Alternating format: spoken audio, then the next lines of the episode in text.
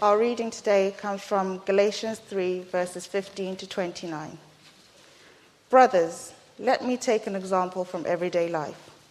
Just as no one can set aside or add to a human covenant that has already been duly established, so it is in this case. The promises were spoken to Abraham and to his seed. The scripture does not say, and to seeds, meaning many people, but and to your seed, meaning one person who is Christ. What I mean is this the law, introduced 430 years later, does not set aside the covenant previously established by God and thus do away with the promise. For if the inheritance depends on the law, then it no longer depends on a promise. But God, in His grace, gave it to Abraham through a promise. What then was the purpose of the law? It was added because of transgressions, until the seed to whom the promise referred had come. The law was put into effect through angels by a mediator. A mediator, however, does not represent just one party but God is one. Is the law, therefore, opposed to the promises of God? Absolutely not. For if a law had been given that could impart life, then righteousness would certainly have come by the law. But the scripture declares that the whole world is a prisoner of sin, so that what was promised, being given through faith in Jesus Christ, might be given to those who believe. Before this faith came, we were held prisoners by the law, locked up until faith should be revealed. So the law was put in charge to lead us to Christ that we might be justified by faith. Now that faith has come, we are no longer under the supervision of the law. You are all sons of God through faith in Jesus Christ. For all of you who were baptized into Christ have clothed yourselves with Christ. There is neither Jew nor Greek, slave nor free male nor female. You are all one in Christ Jesus. If you belong to Christ, then you are Abraham's seed and heirs according to the promise. This is the word of the Lord. Let's ask for God's help as we begin to look at this passage.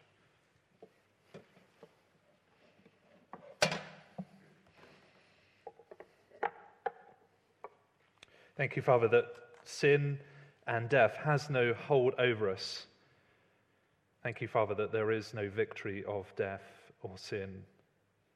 And we pray, Father, that you would help us as we look at this passage now to write that truth, uh, truth on our hearts by your Spirit. For we ask in Jesus' name. Amen. Actually, I wonder if I could grab a Bible. That might help. Thank you. It's always good to start with the Bible. Good, okay. How do we know God is pleased with us? How do we know God is for us? Now, perhaps that's a question that surprises us. Uh, surely God is pleased with all of us. Surely He's for anyone. But I'm guessing for the majority of us, that will be a question that perhaps haunts us. How do I know God is pleased with me? How do I know He's pleased with me today? And of course, that's a question, isn't it, that arises as our circumstances ebb and flow. Of course, when things are going well, it's easy to think, well, God loves me, He's pleased with me. But then the situation changes, and we're asking ourselves the question, why is God angry with me? Or perhaps we look at our performance. We're having a good week. We get up with the alarm clock. We get our Bibles out. We don't shout at the kids. We have a good week at work. And we think, well, God must be pleased with me this week. But then, of course, there's the bad week where we hit the snooze button instead of the Bible. The kids get an earful. We're a terrible witness at work. And we think to ourselves, why would God be happy with this? So it's a key question, isn't it? How do we know God is pleased with us? How do we know God is for us? Not just back in the past, but how do we know He's for us today and tomorrow and forever? See, that is the question that's driving the Galatian church to abandon the gospel and to embrace circumcision. I'm sure you don't need me to tell you that circumcision is not a happy process for a grown man, especially in the days before anesthetic. And so we've got to ask ourselves the question why are they doing it? Well, the attraction is this it offers assurance of God's love, it seems to offer assurance of God's favor. See, the thinking was that if I get circumcised, then I will become Jewish. And if I become Jewish, then I'm part of God's special chosen people. And of course, I know here at St. Mary's we don't look to circumcision, thankfully, but the question for us this morning is where do we look? Where do we look for that assurance that God is for us, that He loves us today? And we're going to see that there really are no two ways to bless. Promise is not equal to law. That God's blessing is only ever through promise. That God's blessing is never through law. And the fourth point has come off the screen, and I can't remember it. There we are. God's blessing is received, not achieved. So, first of all, then, God's blessing, uh, there's no two ways to bless. Promise is not the same as law. What do I mean by that? Well, Paul answers this question how do I know God is for me? By saying, look to Abraham. Now, why does he go to Abraham? That's a strange place to start, isn't it? But Abraham was the very first person to be blessed by God after the fall of the world. And in fact, if you look at the early chapters of Genesis, it's very striking this. I've done it in a kind of diagram format here. But chapters 1 and 2 obviously are the high point. They, they're in Eden. God blesses uh, Adam and Eve. But then you have this big sweep down. Um, I don't know if we've got the slide for that, David. Um, in chapter 3, where Adam and Eve turn their back on God. And the chapters after that, they go up and down, but pretty much it gets worse and worse as we see God flood the earth, as we see Noah fail, as we see Babel built. It is curse, curse, curse, curse. But then, in chapter 12 of Genesis, there's a glimmer of light. Because here God blesses Abraham. And it, um, it's very striking when you read it. Have a look at uh, this in Genesis 12, verses 1 to 3. Uh, I think it's on the screen as well. Here's what God says The Lord has said to Abraham, Go from your country, your people, and your father's household to the land I will show you. I will make you into a great nation, and I will bless you. And I will make your name great, and you will be a blessing. I will bless those who bless you, and whoever curses you, I will curse. And all the peoples on earth will be blessed through you. Now, if you were playing a game of Old Testament top trumps, no idea if this exists, but probably does somewhere. Uh, if you had the Abraham card, well, there'd be some pretty high categories, wouldn't there? Uh, number of cattle would do pretty well. Songs written about you, I think Father Abraham had many sons. Um, yeah, do pretty well. But there'd be one thing that you'll always win on, and that is God's blessing. Because here is the first person to be blessed by God. And not only that, notice what it says, verse 3 that all the families on the earth will be blessed through him. But the question is why? Why does God bless Abraham? So it's an important question, isn't it? Because if we could figure out why God's favor rests on Abraham, well, then we can work out why it might rest on us. Well, have a look at verses 1 to 3 again and see if you can spot the why. I'll read it out to us again. The Lord had said to Abraham, Go from your country, your people, and your father's household to the land I will show you. I will make you a great nation. I will bless you. I will make your name great, and you will be a blessing. I will bless those who bless you, and whoever curses you, I will curse, and all the peoples on the earth will be blessed through you. Can you spot the why? Well, if you're struggling, I'm afraid it was a trick question because there is no why. See, God, promises to bless Abraham because he decides to bless Abraham.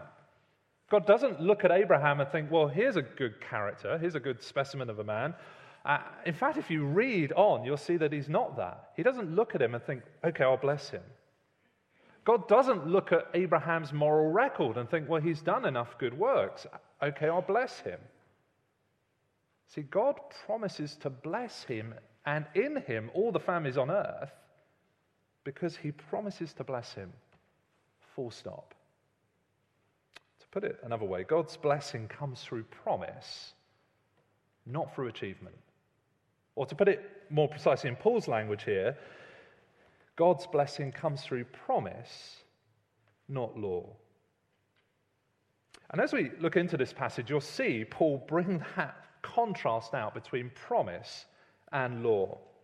But what about us? I mean, it's okay for Abraham, he was given a promise, but what about us today?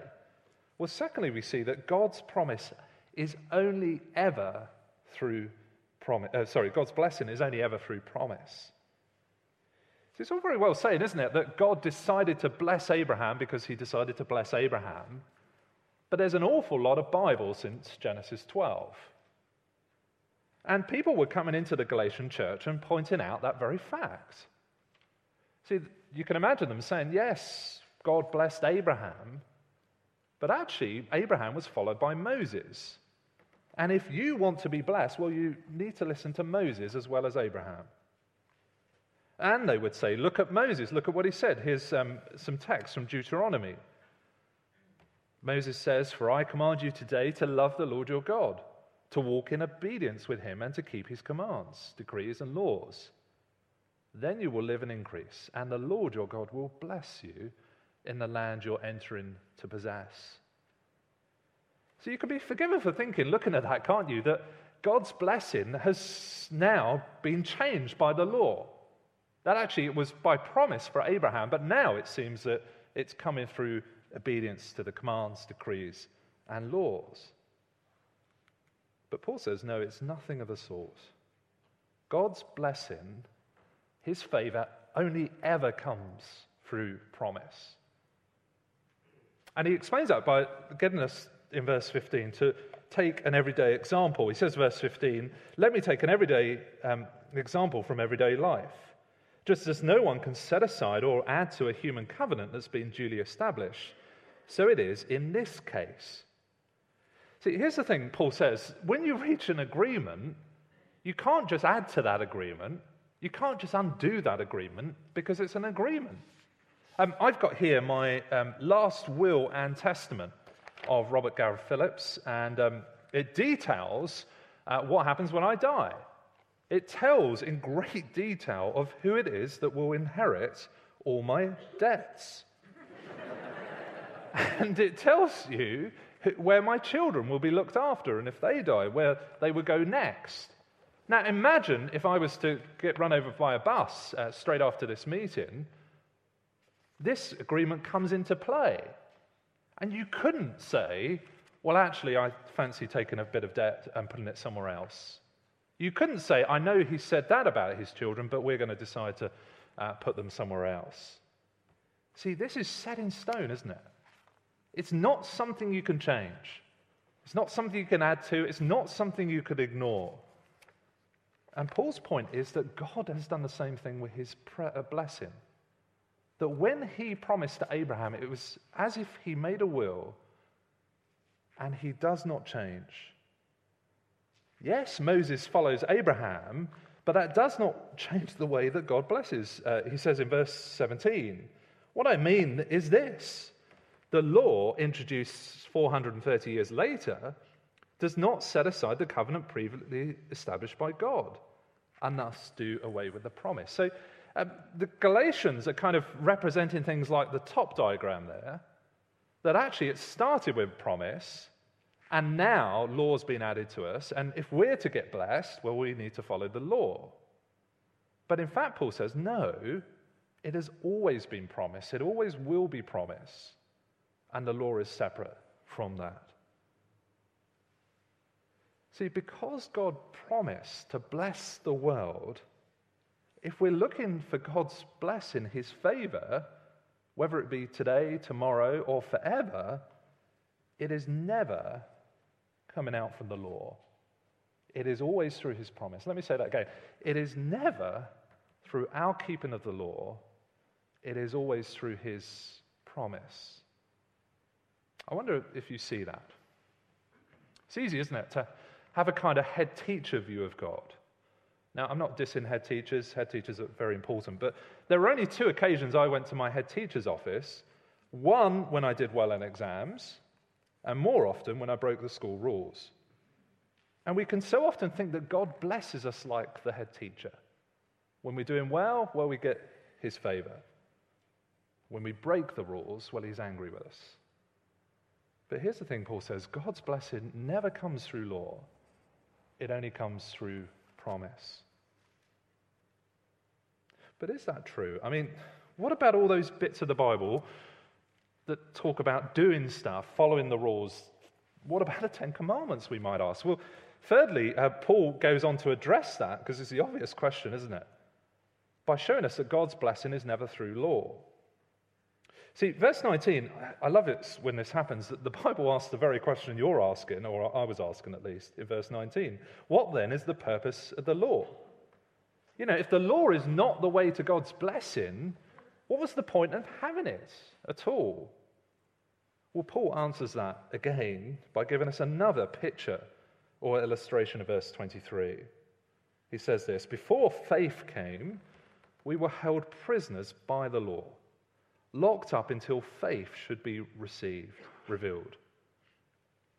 I don't know if you watch those um, police documentaries where they follow um, the police around in the back of a car with a camera and um, just observe what happens. I used to be absolutely addicted to those, uh, partly because most of it was filmed in my hometown and I got to see my school friends from years ago. but um, I kid you not, uh, believe. But one of the things you notice in those documentaries is that when people get arrested, they go back to the station, but they have to go through this process of meeting the custody sergeant. Now, the custody sergeant sits on this big desk, they've got the computer there, and they, the officer stands in front of them, and the um, arrested person stands in front of them, and they take all their details. And it's quite interesting because the custody sergeant has to hear what the justification is for the person to be put in the cells. And actually, you know, they want to do things rightly as a kind of check against um, uh, that they've been arrested for the right thing. But the thing is, that person only stays there for a certain time, and they have to have justification for being there. See, the cells at the station are not a kind of prison, they're not somewhere that you can stay indefinitely, but rather they're somewhere to be held before you either get released or face charge.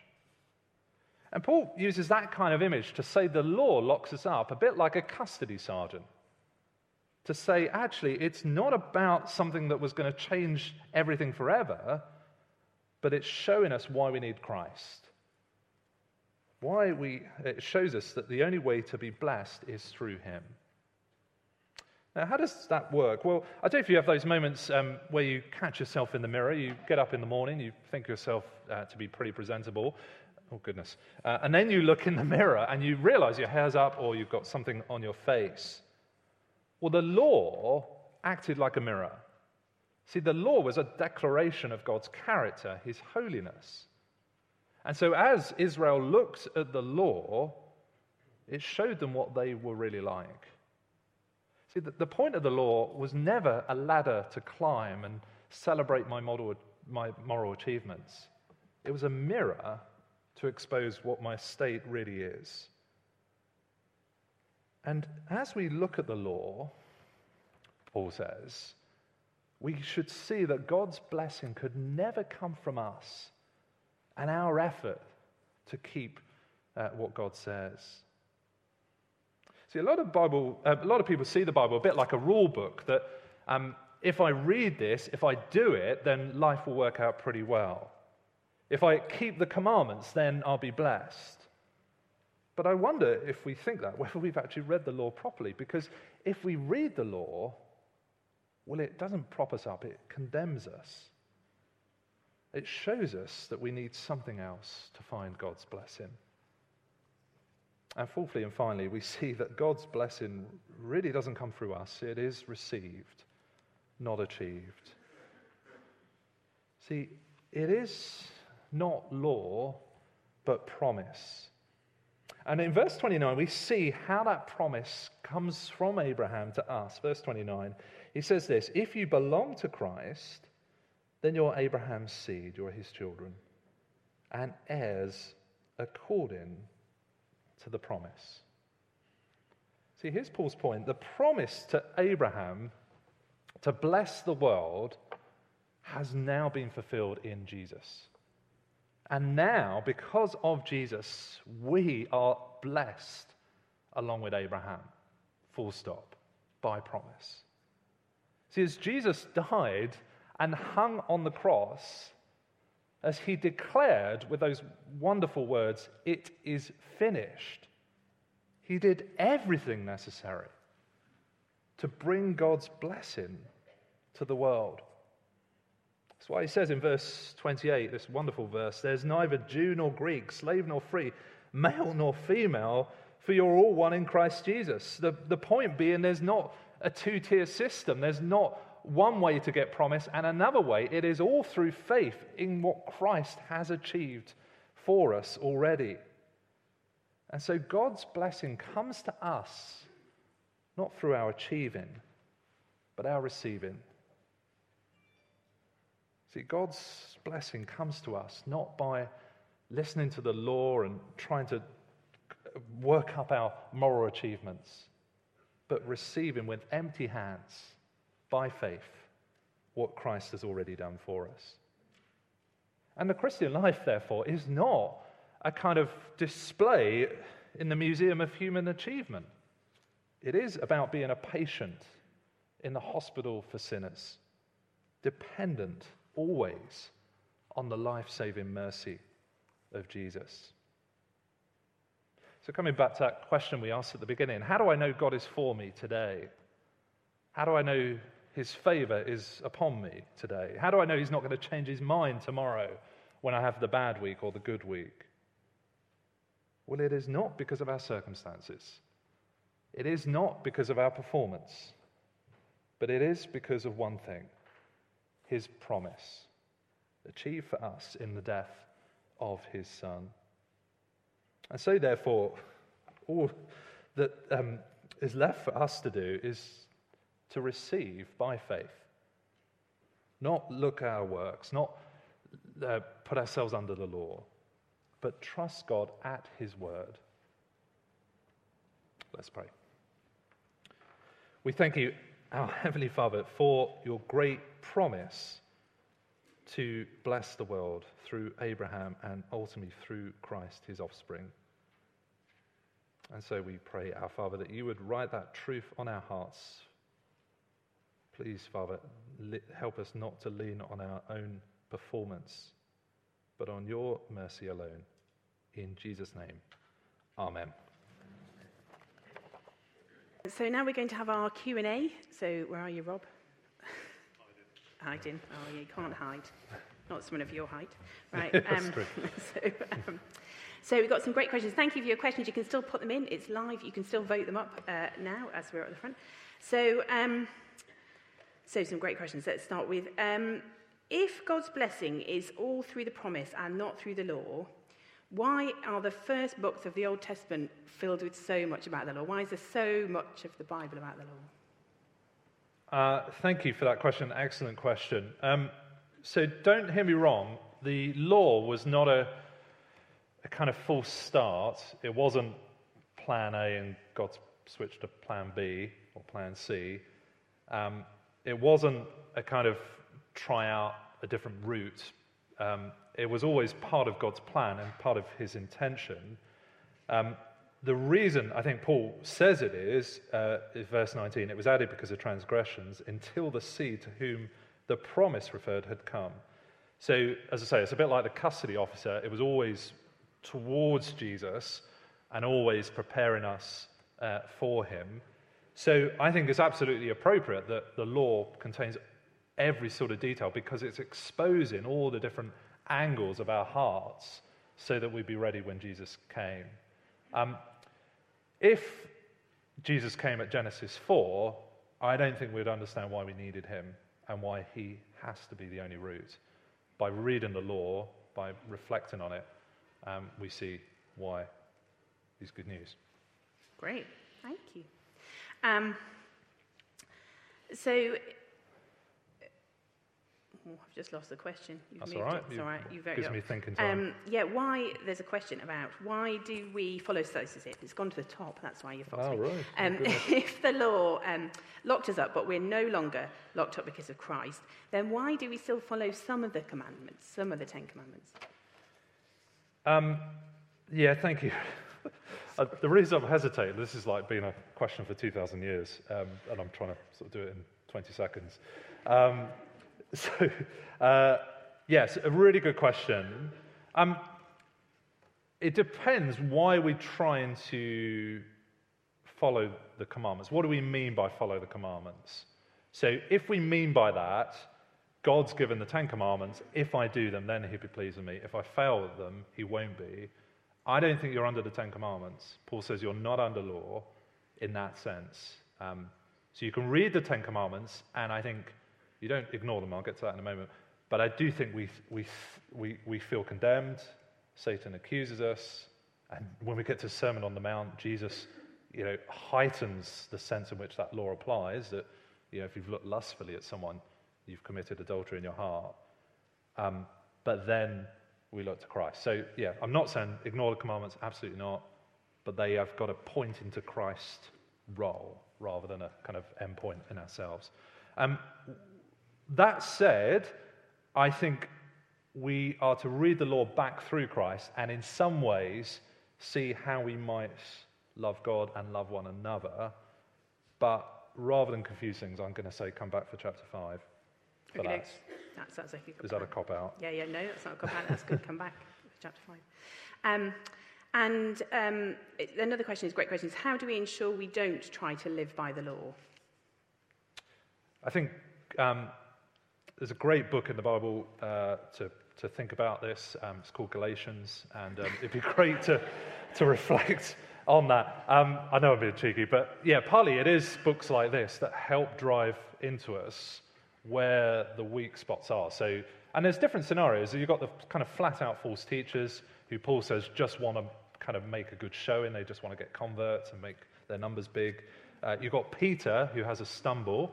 Um, uh, because of kind of pressures, peer pressure basically. And you have this church who um, feel like they've been caught up in the middle. Um, he says, I mean, the pains of childbirth for you. So they've kind of got, they've got sidetracked. And I think it's just really helpful to spot actually there be all sorts of motives. Uh, some of us may be flat out wanting to deny Jesus. I doubt that's the case with most of us. But a lot of us, I guess, I like the Galatian church, that we just drift and we just forget that God loves us not on the basis of what we bring to Him, but what He does for us. I need that. Know, I was praying that through this morning from my own heart. Um, you know, when you've, as I say, when you've had a bad week, you kind of think, oh goodness, why would God be pleased with me? Um, but actually, um, yeah, I think we need to keep coming back to that. I don't think I've answered the question. Um, why? Uh, how do we assure that we don't live by the law? Um, I think just ask yourself what the law's doing when you're reading it. If you're feeling puffed up, if you're feeling like this is something I've got to pull my socks up and do, um, we're not reading it right. If we're reading it thinking, wow, Jesus is a great Savior because he fulfilled this on my behalf and he's done everything necessary uh, for me to be accepted by God, that's the right way to read it. Great. Two more. Okay. Okay. um, or if it's all through blessing, why do we bother trying to live God's law then? Um, or I could. I think I, that means all through promise. Is that right? I think so. Or can we? Um, am I allowed to add my? Yeah, go on, go on, go on. Or, yeah, or, I don't know if this is the question, but but like, why does it matter how we live? Oh, I see. Right. Yes. Yes. Absolutely. Really helpful. Um, yeah. So I don't think we're to live God's law in the sense. Again, sorry, I'm repeating myself, but I need to be told myself in the sense of um, God started with blessing us. Now we need to do our bit, or anything like that. Um, why try to live God's law? Well, I don't think we just pick it up in a kind of black and white way and read it and then just do it. Um, I can say more about this when we get to chapter 5, but we are meant to read it through Christ. So Christ says in the Sermon on the Mount, I've not come to abolish the law, but to fulfill it. And by fulfilling, I think he means um, not closing it off, but showing us how it points to him and his character. So the law in the Old Testament, in summary form, is love God, love your neighbor. And Jesus shows us the best possible example uh, of what that looks like. Um, why live in, why, why kind of, you know, why does it matter what you do? Well, actually, seeing what Christ has done for us should make us want to love him. And seeing the way he loves other people is wonderful, isn't it? And should make us want to love other people. We will never do that perfectly, we will always fail. But um, just like, you know, without embarrassing my wife, um, I don't need a law to tell me to be nice to her. Um, I kind of want to do that because, you know, we're married. Sorry, don't, I don't want to make it all cheesy. Don't look at her. Um, but you see the point. Christ has brought, done all this for us. He's joined himself to us. So why would we not want to um, at least love him and love our neighbour, which we will fail at? Thanks. Last one. Is God ever disappointed in us? And how would we know if he is? Which is really two. Well done, Sneaky. Um, I loved the fact Karen prayed Romans 8:1. There is now no condemnation in Christ. Um, God looks on us and he sees the perfection of his son. So he never looks at us and thinks, oh, you know, I've told them 50 times not to do that and now they're doing it. Um, because he sees us and he sees his son. Um, yes, that doesn't mean kind of anything goes and um, you know, it doesn't matter what we do. Paul talks about grieving the Holy Spirit. He talks about, and we get back to this chapter 5, big cop out, chapter 5, uh, but he talks about the right way to be, the right things to, to do. But actually, we must first and foremost get into our hearts that actually in Christ uh, we are completely, um, God is completely pleased in us. Um, I love this verse from Hebrews chapter 2. It's what I come back to. Um, uh, uh, that Christ has made all people holy, so that he is not ashamed to call them brothers. Um, I love that phrase because, you know, it, it, talks about Jesus not being ashamed to call us brothers, uh, which is a wonderful verse, isn't it? Because I look at my life and I think, well, there's all sorts of ways I'm not only ashamed, but also I think if Jesus saw me, he would be ashamed. But actually, he's done everything necessary so that there is no shame.